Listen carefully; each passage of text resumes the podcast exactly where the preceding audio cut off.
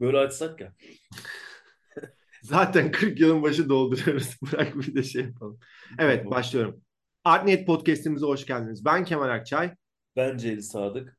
Haftalar sonra yeni bölümle karşınızdayız. Her zamanki gibi yine sözümüzü tutmadık ve bölüm haftalık atmadık. Ee, yine diyelim mi Celil? Bundan sonra söz hafta, her hafta paylaşacağız. Bir şey diyeyim mi? Ben hiçbir zaman demedim öyle bir şey. Kayıtları Ama- diyorum? Ama bu sefer şöyle hani ikimiz de yoğunuz. Tam da sezon açıldı. Onun dışında da Celil gerçekten her hafta farklı farklı hastalıklarla boğuşuyor. En Evet. son ne hastası oldun? En son galiba bilmiyorum domuz gribi mi artık kuş balası ne olduysa bilmiyorum. Celil Ya gerçekten şöyle, yakında öleceksin Sesimden de sesimden de e, anlıyorsunuzdur zaten. Geçmeyen bir hastalığın e, şeyindeyim. Şu anda millet böyle 20 gün 25 gün hasta olduğunu falan e, yazıyor çiziyor. Ben de öyle hiç böyle bir hasta olmamıştım yani. E, çünkü mesela 4 gün hiç ateşim çıkmadı benim. 4 gün boyunca ateş çıktı. Onunla uğraştım falan. Perişan haldeyim. Bir de millet Ateşin gidiyor. inmedi demek istedin herhalde. E, Pardon evet ateşim inmedi. Beyne oksijen gitmesi için çok iyi düşünemiyorum. E, ateşim inmedi ve e, insanlar diyor ki 20-25 gün boyunca iyileşemedim. Hiç böyle bir Covid geçirdim böyle bir şey geçirmedim yani öyle söyleyeyim. E, çok yoğunduk onun dışında. Hem Kemal'in ayrı bir sürü programı var, benim ayrı bir sürü programım var. O yüzden bir türlü denk gelemedik. Şimdi daha da yoğunuz. O yüzden hiç söz vermeyelim. Mesela geçen e, programdan önce oturduk. Bir plan yapalım dedik. Gün gün gitmemize rağmen ya o dolu ya ben doluyum. E, ve bir iki günlük boşluk yakalayıp oralara da başka programlar yaptık. Yani podcast programımız bir sonraki podcast programı eğer hadi denk gelirsek salı günü falan çekeceğiz. Bugün pazar. Salı günü falan çekeceğiz ama olmazsa perşembe olmazsa cuma dedik. Planımızı programımızı bu şekilde yapıyoruz. Mesela Kemal en son şey dedi. Salı biz zorlarız olmadı perşembe yaparız dedi. Bizim planımız bu şekilde. Bizi böyle sevin. Çünkü gerçekten e, sponsor yok. Biz Evet bir bir para alsak bir onu bir koklasak e, bir motive olacağız ama maalesef 60'tan fazla bölüm doldurduk. Hala bir tane sponsorumuz yok. On binlerce takipçi var. Yüz binlerce dinlenme var. Buradan bağırıyoruz, çağırıyoruz ama hiç yani e, bir motive olamıyoruz. Evet. Ve çok dinleyen var. Çok dinliyorsunuz. Benim seminerlerimde gerçekten e, seminerde böyle sahneden indiğim anda insanlar başıma gelip e, iki tane şey yapıyorlar. Kitapları getiriyorlar ve ben kitapları imzalarken kulağıma eğilip şunu diyorlar. Art Niyet yeni bölüm ne zaman gelecek diyorlar. Kemal. Bey selamlar diyorlar. Art Niyet'i çok severek dinliyoruz. Neden yeni bölüm atmıyorsunuz diyorlar. Ee, sonra geçen Eskişehir Anadolu Üniversitesi Sanat Tarihi bölümü kariyer planlamada beni davet ettiler.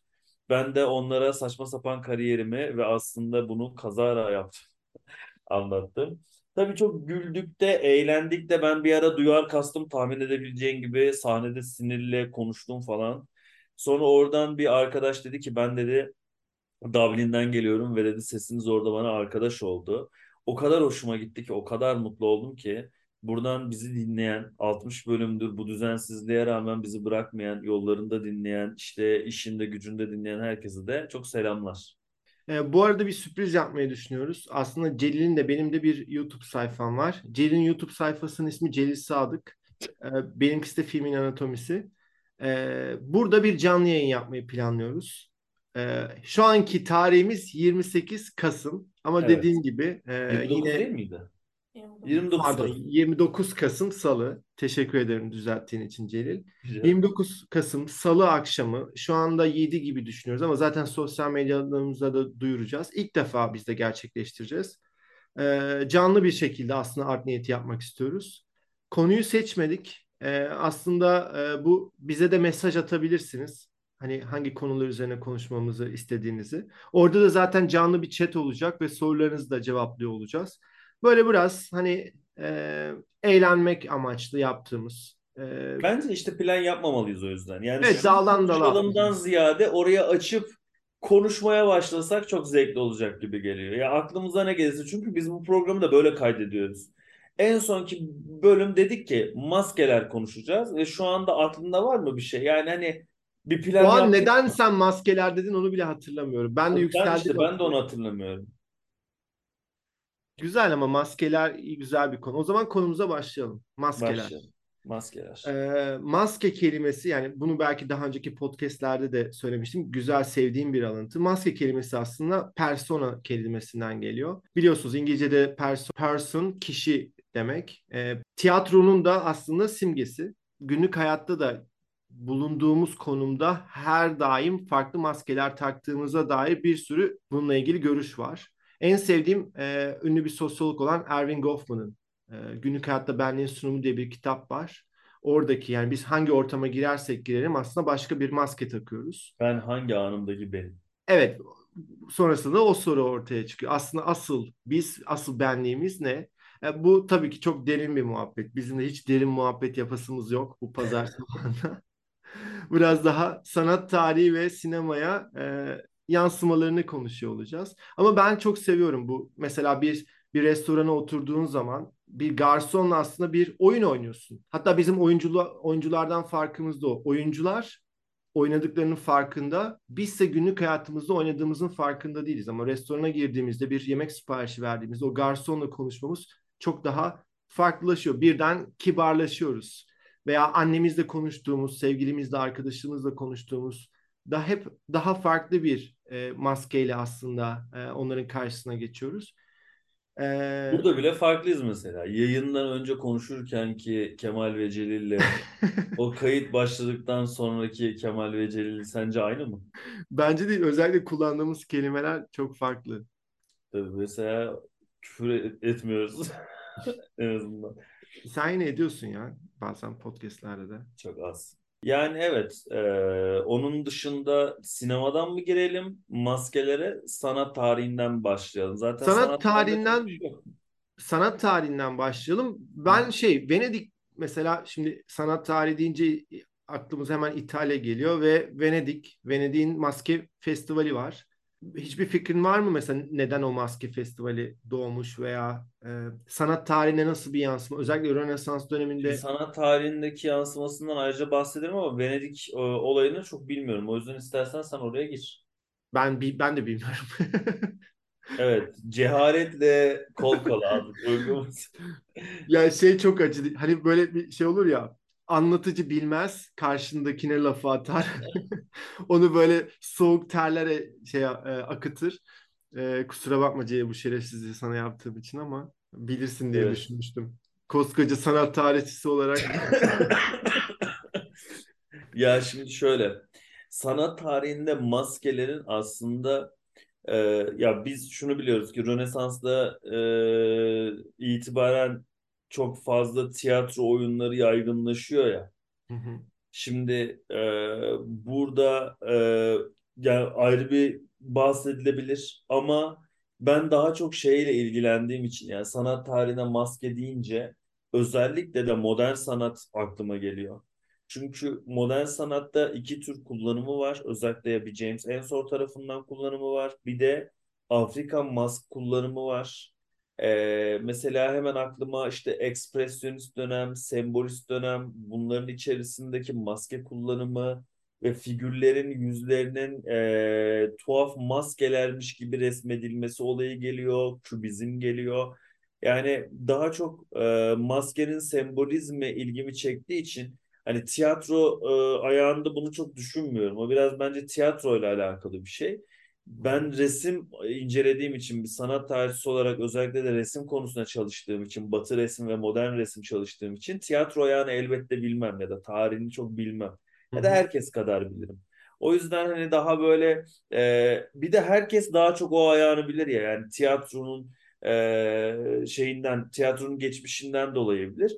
Ama hiç kimse kübizmi ne kadar etkilediğini, ilkelcilik akımını ne kadar etkilediğini çok bilmez bizim ülkemizde. O yüzden biraz daha bunlardan bahsedeyim istersen. Hı hı. Güzel. Modern sanattaki etkilerinden bahsedeyim.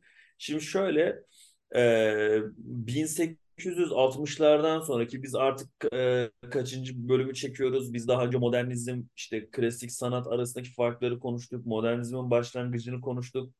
Ama modernizm demek her zaman ileriye dönük insan demek ya modernist sanatçı. ileriye her zaman dönük yeniyi arayan, rahatsız ediciyi arayan sanatçı dedik. Şimdi bu rahatsız edici hem kültürel anlamda hem toplumsal anlamda hem dini anlamda rahatsız edici olabilir. Ya da sadece resim sanatındaki e, akademik, geri kafalı ya da klasik kafadaki insanları rahatsız etmek için tasarlanan yeni kompozisyonlara yer veren çalışmalarında sanatçılar olabilir. Şimdi şöyle bir durum var. 1860 sonrasında bir modernleşme başlıyor resim sanatında ve sanatçılar diyorlar ki biz akademinin verdiği kuralları reddedeceğiz, çiğneyeceğiz. O zaman ne yapıyorlar? İşte e, anatomiyi düzgün yapmıyorlar. Hı hı. İşte perspektifi düzgün yapmıyorlar. Renk kullanımını düzgün yapmıyorlar. Abartıyorlar. Bu anlamda her bir bozmanın akımı oluşmuş oluyor. Mesela e, rengi abartılı kullanıyor empresyonistler. Işığı tamamen bozuyorlar. Figürleri bozuyorlar. İşte post empresyonistler ya da ekspresyonistler neyi bozuyor? Anatomiyi bozuyorlar. Ve bütün sanatçılar şunu arıyor. Çocuksu saflık. Çocuksu saflığa geri dönmek. Ve bu o kadar moda oluyor ki bu avantgard çevre içerisinde özellikle de modern çevre içerisinde saflığa dönmek. Saf sanat nedir?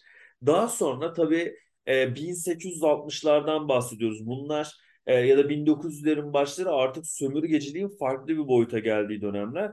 E şimdi bu dönemlerde sömürgecilik bu kadar yüksek e, noktalara ulaştığında Meksika kabile sanatları, işte bu İnkalar, Mayalar ya da Afrika kabile sanatları saf bulunuyor modern sanatçılar arasında. Ve diyorlar ki bakın bizim çocuksu saflığa gitme çabamız, bunu arayış çabamız aslında e, ilkel sanatta yatıyor. Ve bu yüzden ilkelcilik de doğmuş oluyor. Ve bir anda ilkelciliği ve ilkel sanatı, kabile sanatını benimsiyorlar.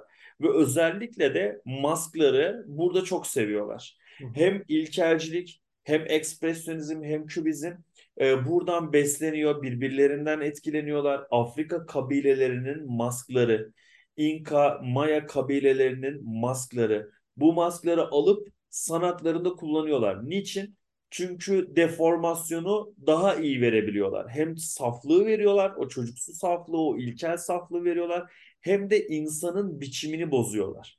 Şimdi insanın biçimini bozarken en çok da kadının biçimini bozuyorlar. Çünkü modernizmle birlikte bir e, şey patlaması oluyor abi. Böyle e, cinsellikte bir patlama yaşanıyor ve e, genel ev sayısında, fahişe sayısında inanılmaz bir artış yaşanıyor. Bu da beraberinde frengi salgınını getirdiği için bu sefer kadınlar femme fetal olarak ya da ölümcül kadın olarak tanımlanmaya devam ediyor. Zaten Avrupa sanatında bir gelenektir bu.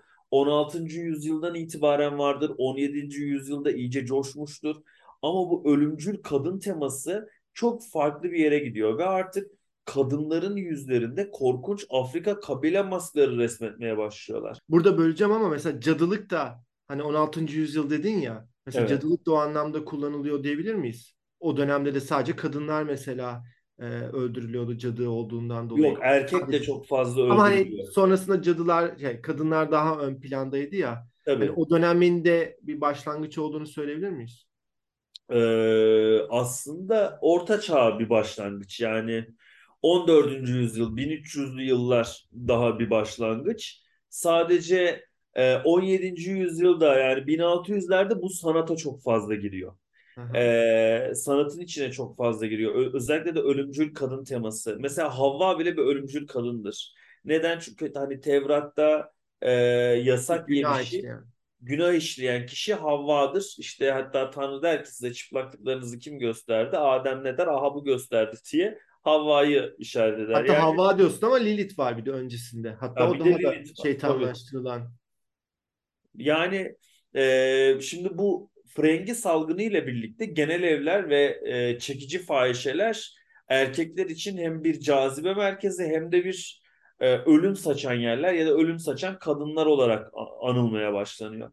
Mesela biz daha önce sembolizmle ilgili bir bölüm yapmıştık. Ben orada Franz van Stark'tan bahsetmiştim. Yılana sarılmış korkutucu ama çekici kadınlar. Hani e, yani erkek olan izleyici hitaben yapılıyor ya bu sahneler. Yani izleyici bakıyor buna Diyor ki ya bu çok çekici bir kadın, çok seksi bir kadın. Onunla ilişkiye girmek, birlikte olmak istiyor ama bir yandan da onun o boynunda, sırtında bir piton yılanı var. Şeytani bir piton yılanı var. Ve o piton yılanı da aslında Lucifer'ı, şeytanı temsil ediyor. Yani siz hem o çekime kapılıyorsunuz hem de o piton yılanı tarafından öldürüleceğinizin e, mesajını alıyorsunuz. Aynı zamanda Havva yılan ilişkisi ya da Lilith yılan ilişkisine kadar gidiyor bu. E şimdi bir noktada da e, sanatçılar özellikle de Picasso bir ekspresyonist olmaya çalışıyor. E, çünkü o dönemin e, en önemli sanat akımı ekspresyonizm ve gidiyor stüdyosunda bir genel evde muayene olmayı bekleyen çünkü o dönem Avrupa'daki pek çok Sağlık Bakanlığı ortak hareket ediyor ve diyorlar ki biz şunu yapalım yani genel evleri sürekli olarak doktorları doktorlara denetelim. Yani denetimli olsun. Sürekli her hafta e, bu fahişeler e, kontrollerden, muayenelerden geçsinler. Şimdi Picasso'nun libidosunun ne kadar yüksek olduğunu hepimiz biliyoruz. Ben Ve bilmiyorum. Picasso da inanılmaz yüksek. Söylemiş o biliyorsun artık. Ee, Picasso yani sana şöyle söyleyeyim 53 yaşında karısı çoluğu çocuğu varken çoluğu çocuğu demeyeyim de karısı marısı varken evliyken gidiyor 16 yaşında bir kadınla beraber oluyor ve Bu sana, mudur yani libidosu yüksek olmak dediğin şey bu mudur? sadece bu değil yani adam e, tanıştığı her an hemen hemen her e, kadına aslında böyle bir etkileşime girmiş. Ya da çok çapkın falan derler ya aslında o çapkınlıkta değil pek ama neyse. Şimdi Picasso e, genel evleri de çok ziyaret eden, gençliğinden itibaren Paris'e e, gittiğinde çok ziyaret eden bir sanatçı. Ve Barcelona'da da çok gidiyor. Şimdi ilk onun e, kübist tablosu Avignonlu Kızlar aslında bir kübist tablo değil. Ekspresyonist bir tablo. Pembe dönemine ait ve bunu tanımlayamıyor ilk başta. Yani kübik hatlar, sivri hatlar, uçlar kullanıyor ama bunun kübizm olduğunu fark edemiyor. Ve arkadaşları soruyorlar neden bu resmi yaptın? Diyor ki işte baltayla parçalanmış kadınların vücut hatlarını yeniden bir araya getirdim. E şimdi o kadınların yani eğer şu an hani zaten herkesin interneti var elinde. Avignonlu kızlar Picasso diye yazarsanız resmi e, bir göz attığınızda e, beş tane kadının muayene beklediğini ki daha sonra içeride iki tane doktor figürü varmış silmiş eskizlerde var ya da resim X ışınlarıyla incelendiğinde iki figürün daha önceden yapılıp silindiği anlaşılıyor. E, iki tane doktor figürü varmış. Şimdi kadınlar işte birisi çömeliyor, diğerisi koltuk altını kaldırmış vesaire. Bu kadınlar hep korkunçtur. E, Afrika kabile masklarını almış, kadınların yüzlerini aslında Afrika kabile masklarıyla res resmetmiş. Neden? Korkunç kadınlar çünkü onlar bir yandan. E, Picasso'nun Avignon'da ki kendisi de Frenge olduğundan şüphelendiği bir tarihte yapıyor bunu. Hani genel evlere çok sık gittiği için artık onun için fahişeler çekici değil aynı zamanda korkunç canlılar böyle. Zaten tuhaf varlık gibi resmetmiş. insana benzemiyor. Ama daha sonra birisi geliyor. George Braque geliyor diyor ki sen kübizm diye bir şey yapmışsın. Aa, ondan sonra fark ediyor kübizmi bulduğunu. İlk başta kendi de fark edemiyor aslında. Gibi. Daha sonra mesela James Ensor var. Belçika'da bir ressam. Ee, Belçika'da Ostend'de bir kasabada yaşıyor. Ve bu kasabanın en önemli özelliği her yıl maske festivalleri olması. Ailesi de hediyelik eşya dükkanı işletiyor James Ensor'un ki kendisi hem ekspresyonist hem sembolist. Yani bu masklara e, çok meraklı da bir e, çocukluk geçiriyor. Çünkü çatı katı, dükkanın çatı katı sadece maske dolu. Bu maske festivalinde satabilmek için. Ve bu maskelerden çok etkileniyor. Biraz da böyle uhrevi bir abimiz. Mesela James Ensor'un şeyleri var. İşte Tanrı'nın bir martı şeklinde e, odasına gelip kendisiyle konuştuğunu falan zannediyor. Böyle garip grup e, şeyleri var. İşte Venüs'le, Tanrıça Venüs'le konuştuğunu, e, Tanrıça Venüs'ün martı şeklinde sık sık kendisine gözüktüğünü falan düşünüyor. Çok hayalperest bir ressam. Ve e, James Ensor'un hayatındaki de sanatındaki de en güçlü şey maskeler oluyor.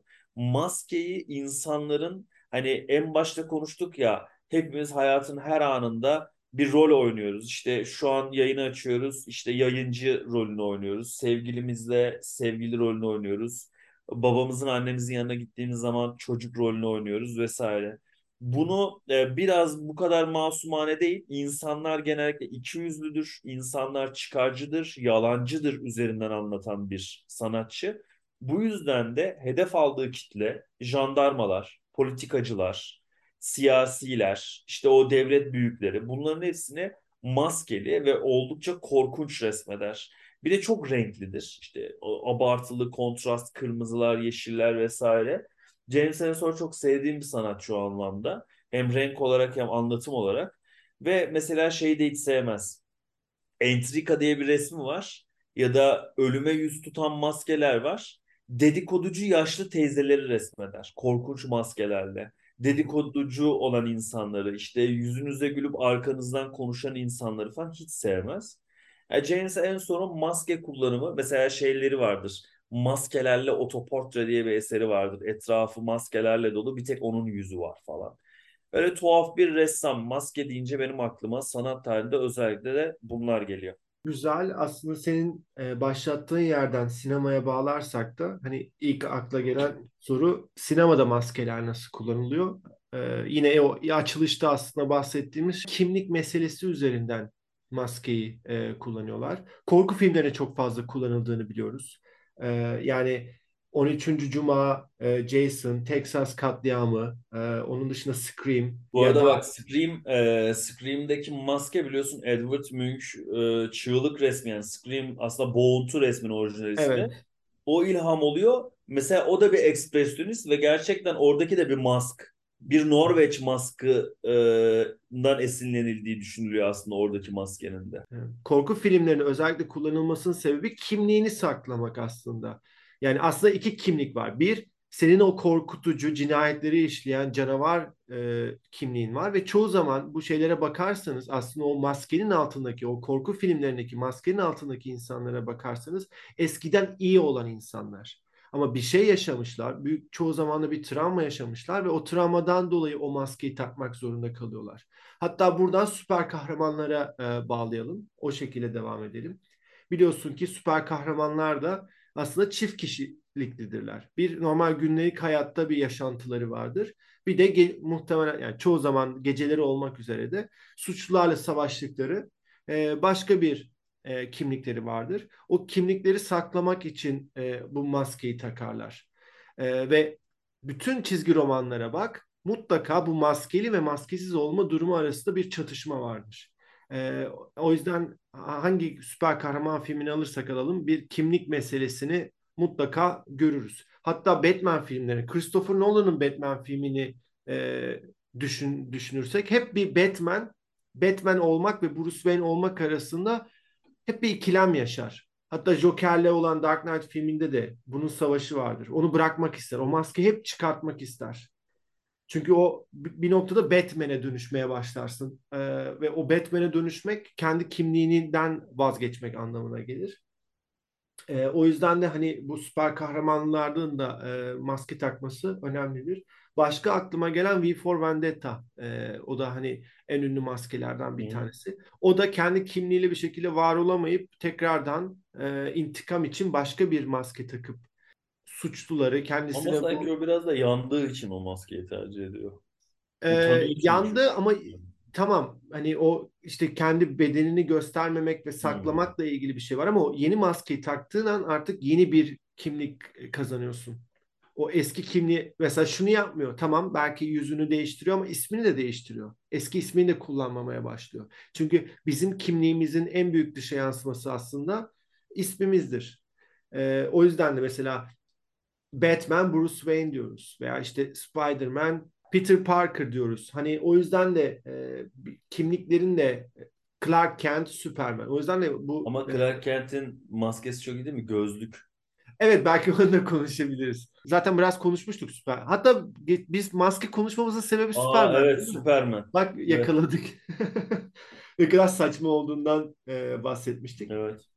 Ee, o yüzden hani sinema tarihinde de çok fazla kullanılır. Yine bir Da- Darth Vader örneğini verip e, sonrasında sana şeyi soracağım. E, mas sinema tarihine maske deyince hangi karakter aklına geldiğini soracağım. Ben Darth Vader'la ilgili e, konuşmamı yapayım. Sen de düşünmek için bir payın olsun. O biraz önceki yaptığım şerefsizlik gibi olmasın yani. Sana bir Ya böyle bir kolpa atacaksan da en azından o kolpayı kafanda kurgulaman için bir vaktin olur. Darth Vader'ın maskesi çok ilginç.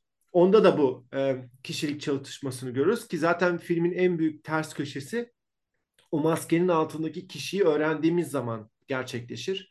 Ve çok ilginç Darth Vader e, aslında Celil Dark Father'dan geliyor. Karanlık bab- e, baba.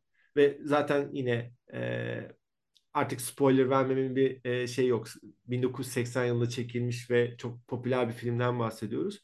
Orada da Luke Skywalker'ın babası Anakin Skywalker Ne olduğunu diyorsun? Özür dilerim bu spoiler'ı verdiğim için.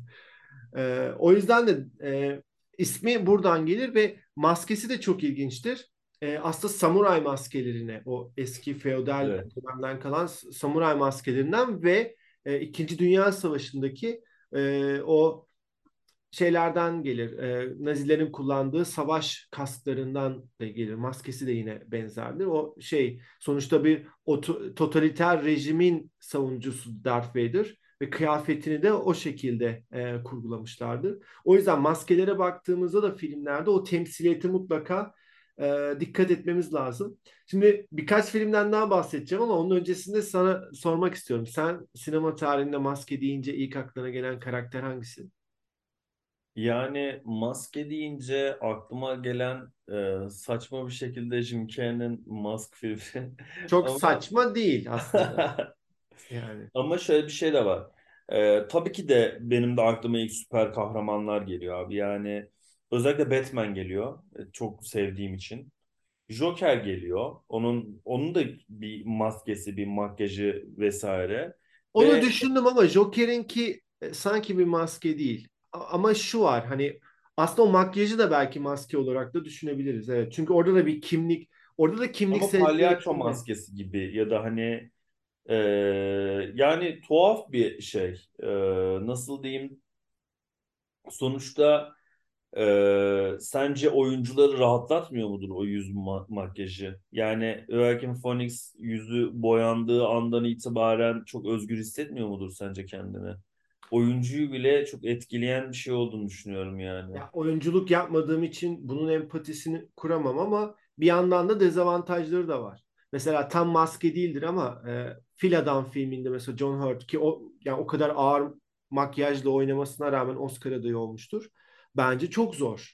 Yani çünkü çok az mimikle Bilmiyorum. oynamak zorundasın. Gerçekten çok iyi oyuncu olman gerekiyor. Anladım. Bence o Joker'deki oyuncuların çok ön plana çıkmasının sebebi sadece oradaki maske değil, gerçekten çok iyi oyuncular olmasından da e, Evet. biraz e, kaynak. Karakter de aslında çok imkan veriyor ama ben ne bileyim maske deyince mesela şey e, Christopher Nolan onu çok iyi ele almıştı. İlk filmde finalde e, aslında finalden önce e, intikamcı olarak hani Ra's al Ghul'un yetiştirdiği Bruce Wayne'in teatral zevkleri olması gerektiğinden bahsediyordu. Yani bir intikamcı sembolü olmalı, teatral olmalı diye.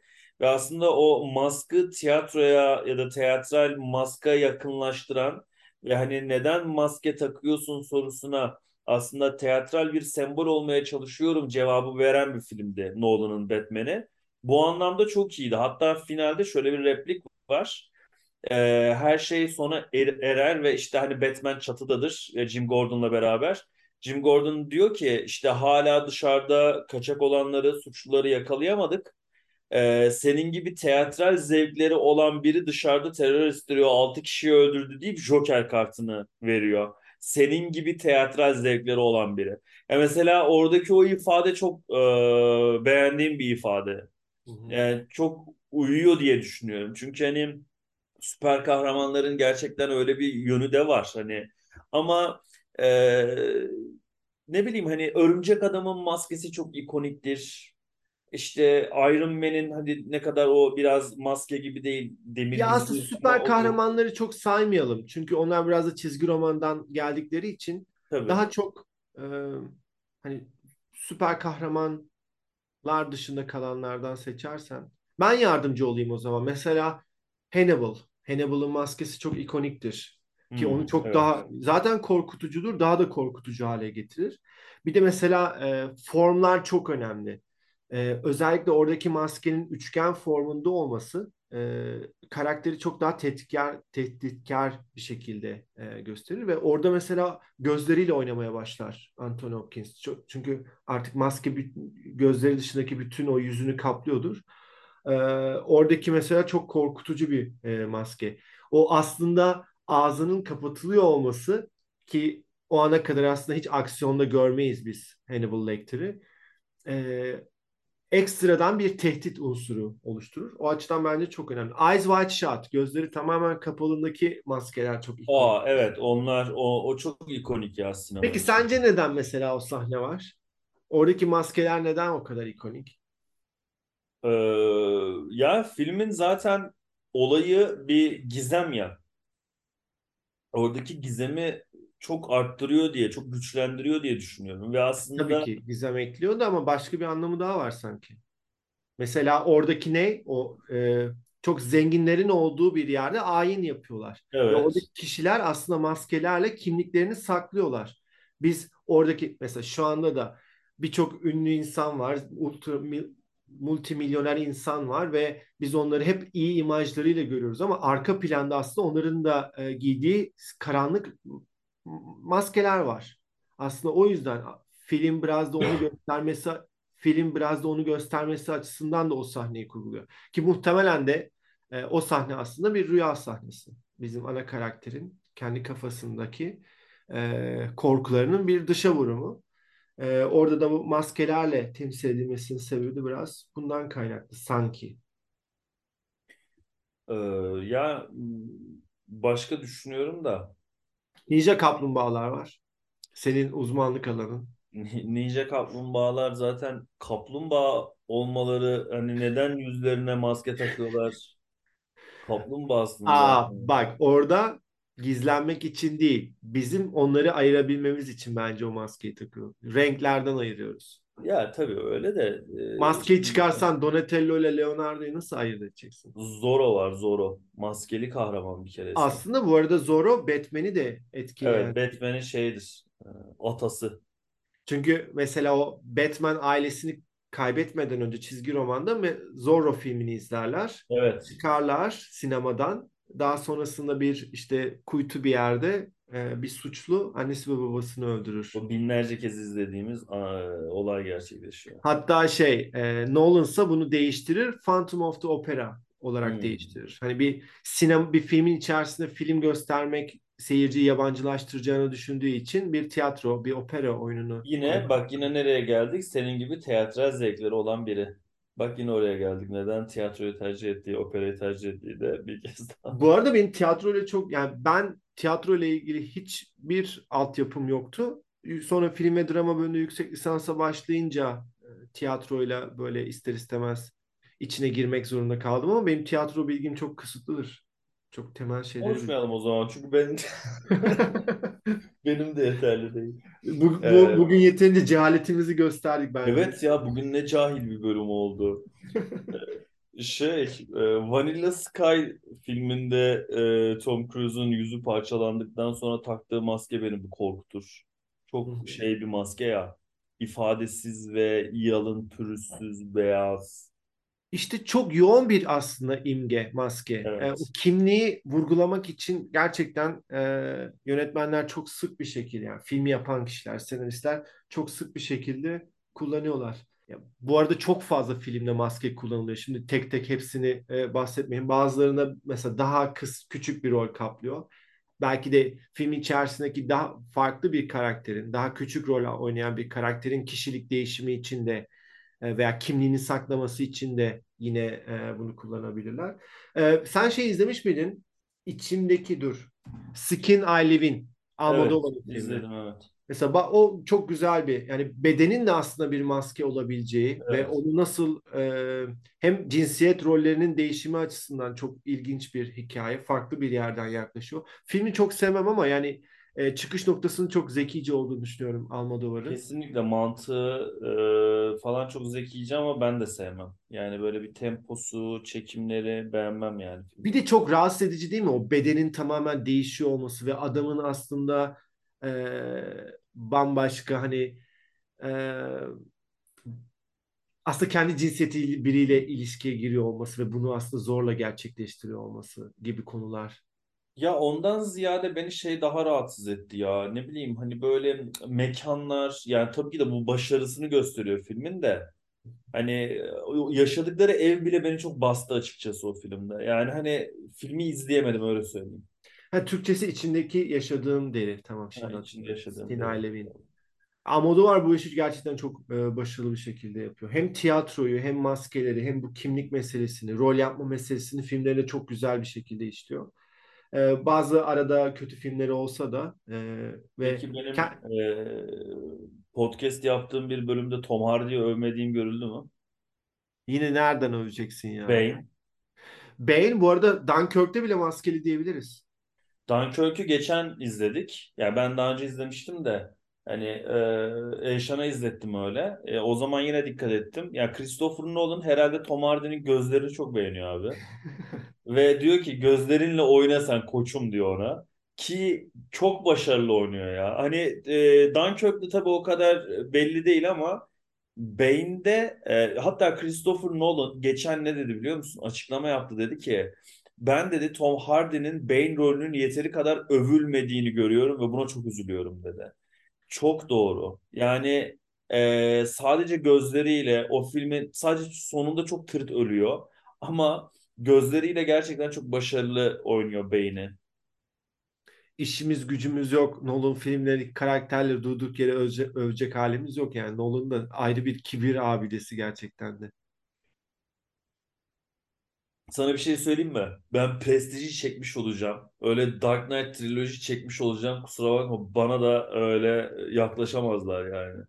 Abi bu adam yani sinemada kaç kişiyi acaba sinemayı sevdirdi? Kaç kişi filmlerine aşık oldu? Sinemacı olsun olmasın yani hani bunu o, o gözle bakmak değil de Christopher Nolan bence gerçekten hani o son jenerasyonun hani böyle ana akım sinemada herkesi sinemaya toplayabilmiş e, hani o 90'lardaki tadı falan yaşatabilmiş bir yönetmen diye düşünüyorum. Prestige olsun, Dark Knight Trilogy olsun, Interstellar olsun, Tenet olmasın ama. Hani Bu arada klasik. Bir de Sop şimdi Tom Hardy överek başladın. Sonra Christopher Nolan'la devam ettin. Sopranos'tan da bahset. Artık yavaş yavaş Sopranos'ta bölümümüzü. maske kullanımı var mı diye düşünüyorum. Yok. Yok iyi ama en azından ismini zikrettik. Bu arada sana sözüm var Sopranos'u izleyeceğim diye indirdim. İnşallah bir gün izleyeceğim. Ama biz Zaten daha da biliyorsun izlemezsen Türk versiyonu çıkıyormuş. Kıvanç? Tatlıtuğ başroldeymiş. Ee, Kıvanç Tatlıtuğ'un nasıl bir Tony Soprano hatta geçen tweet attım Tony Tekinoğlu diye. Yani hani Kuzey Güney'in bir Tony Soprano modeli mi gelecek diye düşünüyorum abi. Yani ve ben buradan beni dinliyorlarsa o diziye danışmanlık istiyorum. Bakın diziyi 5 kere bitirdim. Ee, her türlü danışmanlık yaparım. Her türlü analizini yaparım. Senaryonuza yardım ederim. Gerçekten Sen e, çok yok pahalısın et- Celil. Sen çok para istersin o yüzden seni tutmazlar bence. başka Türkiye'de bulamazlar benim gibi bir Sopranos uzmanı. Biraz fiyatını indirim yaparsan belki düşünebilirler. Belki. Sen önce bu sponsor olsalar da olur. onu Yani diyecektim. Sen önce sponsor bu podcast'imize de ondan sonra e, millete akıl ver. Var ya dizi bir çıksın izleyeceğim onu. Nasıl da gömeceğim var ya. Ya inşallah ben de bir gün izleyeceğim ama biliyorsun yani biz verdiğimiz sözleri tutmayan insanlar olaraktan ben de Evet. Sopranos'u izlemeyebilirim. Sana şöyle söyleyeyim ki hastayım ya. 8-10 gündür hastayım. Oturdum dördüncü sezonu öylesine açtım biliyor musun? Hani de- dedim şu dördüncü sezonun birinci bölümden başlayayım dedim. Şu an beşinci sezon bitmek üzere. Bu arada sana bak tekrardan tavsiye ediyorum. Sick of Myself. İlgi manyağı. Mutlaka ama mutlaka izle. Tam senin filmin. Bu arada bunu da herkese söylüyorum. bu filmi önerirken. Tam senin filmin. Çünkü e, işte bu hani daha önce de söyledim. Narsizmi anlatıyor. E, ve çok eğlenceli, absürt bir şekilde anlatıyor. Mutlaka Celil. Bak ha- hastası olacaksın. Çok film önermem sana ama bunu şiddetle tavsiye ediyorum. Komedi mi?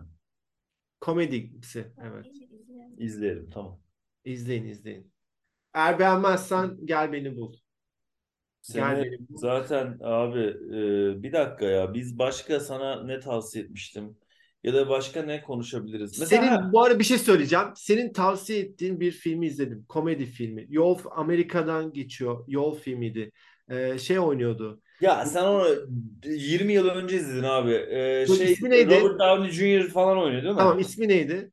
E, Git başımdan çevirmişlerdi. Due Dates. Heh, şimdi onu izledim. O kadar Yani önerdik. sana hani keyif al. Hani zaman geçir. Öyle bir film yani o. Tamam. Zamanımı iğrenç geçirdim. Bu bir. İki. Witch'i izledim.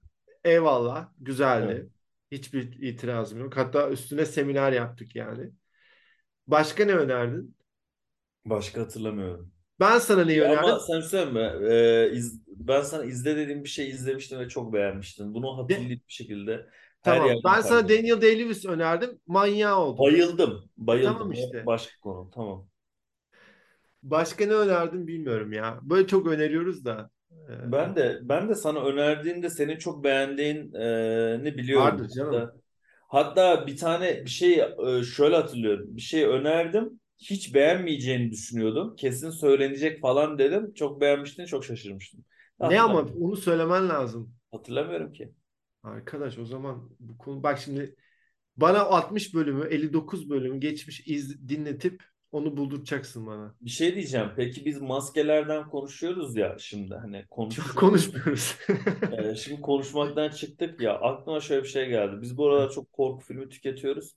Böyle korku filmlerinde e, maskeden ayrıca bir konuşsak mı? Çünkü sadece Scream'den konuştuk değil mi? Terrifier. Ya Scream'de dedik. e, 13. Cuma var. Testere var. Var. Soul. Testere var. Bence oradaki de çok güzel bir maske.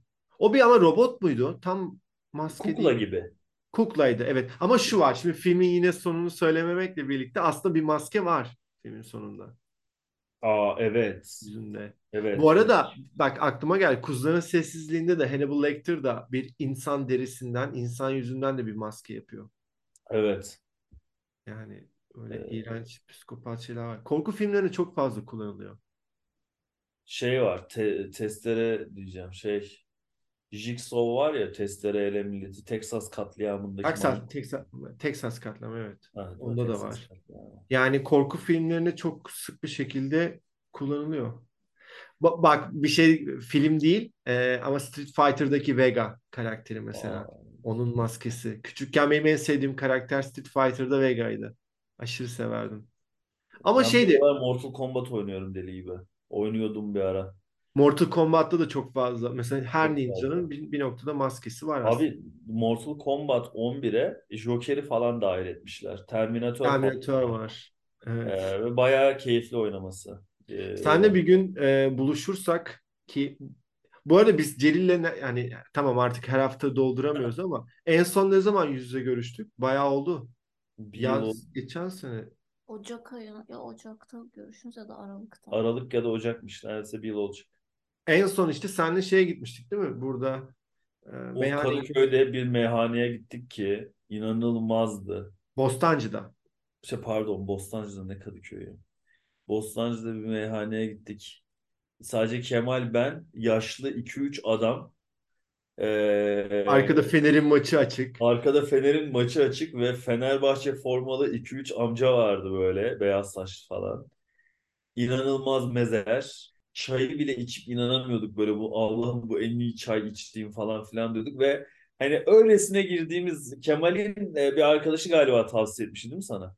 Yo zaten benim evime çok yakın. 5 dakika yürüme mesafesinde. Evet yani Öylesine hadi benim birer kadeh içelim diye gidip Evet. inanılmaz keyif aldığımız bir meyhane günü olmuş. evet. Gel- gelin de tekrarlayalım artık. Gidelim evet. Güzel. Yavaş yavaş bitirelim Celil. Ee, Bitirelim, zaten evet. tıkandık. Çok ben çok böyle daha dolu dolu bir program olur diye düşünüyordum ama sen yine Picasso'nun cinsel hayatından girdin. Öyle yalandan birkaç film ismi verdik falan. Öyle boş boş geçirdik yani bölümü. Evet. Seviyorsun bak yine bir, bir cinsellik bölümü daha yapalım. Sen bu e, Asıl sen seviyorsun. ben ne seveceğim oğlum? Benim hiçbir işim olmaz o işlerle. Neyse. Şimdi girmek istemiyorum. Ne, ne demek istemiyorum? Utandın. Bu arada bakın bunu her defasında söylüyorum. Biz Zoom'dan dolduruyoruz ve Celil'in suratı pancar gibi. Ve ben artık iyice yabancılaşıyorum. Şu, şu Neden perdeni mi değiştiriyorsun? Ee, şöyle perdem mor dışarıdan ışık gelince ya mor demişken çok bir mor ışık vurunca mora dönüyor perde anlamadım yani. Yani daha normalde gri bir perde Ama e, ışık vurunca mor oluyor ve sana yansıması doğal olarak kırmızı olarak düşüyor. Evet gerçekten ciğerim sönmüş gibi gözüküyorum şu an. Ama umurumda değil yani. Burada Tamam mı? Çünkü sen bana bakıyorsun, abi. kendine bakmıyorsun. Hoş sen kendine de bakıyorsun, arada saçını düzeltiyorsun, farkındayım ama yani Ya ben neden bu biraz şeyim böyle nasıl duruyor falan. Çünkü yarın tıraş olmaya gideceğim. Nasıl kestirsem diye bakıyorum falan. yakışıklısın, yakışıklısın. Aa, teşekkür ederim. Zaten sevgilin de yanında şey yapıyordur. Hoş artık sizin ilişkiniz çok uzun oldu. Muhtemelen artık böyle şeyler, iltifatlar yapmıyorsunuzdur birbirine. Oo sen biliyorsun Sabah kalkar kalkmaz. sabah kalkar kalkmaz birbirimize iltifatlar döşeyen bir çift. Arkadaş siz de bir ruh hastasısınız ya. İyi hadi kapatalım artık yavaş yavaş. Ar Evet. Celil, e, bilmiyorum artık. Lütfen kendine iyi bak. Hasta olma ve şu hafta programlarımızı da bir ayarlayalım ve haftalığa bir dönelim tekrardan. Tamam. Tamam. O zaman kendinize çok iyi bakın. Gerçekten dikkat edin. Ben oldum siz hasta olmayın. Kendinize çok iyi bakın. Hoşça kalın. Hoşça kalın.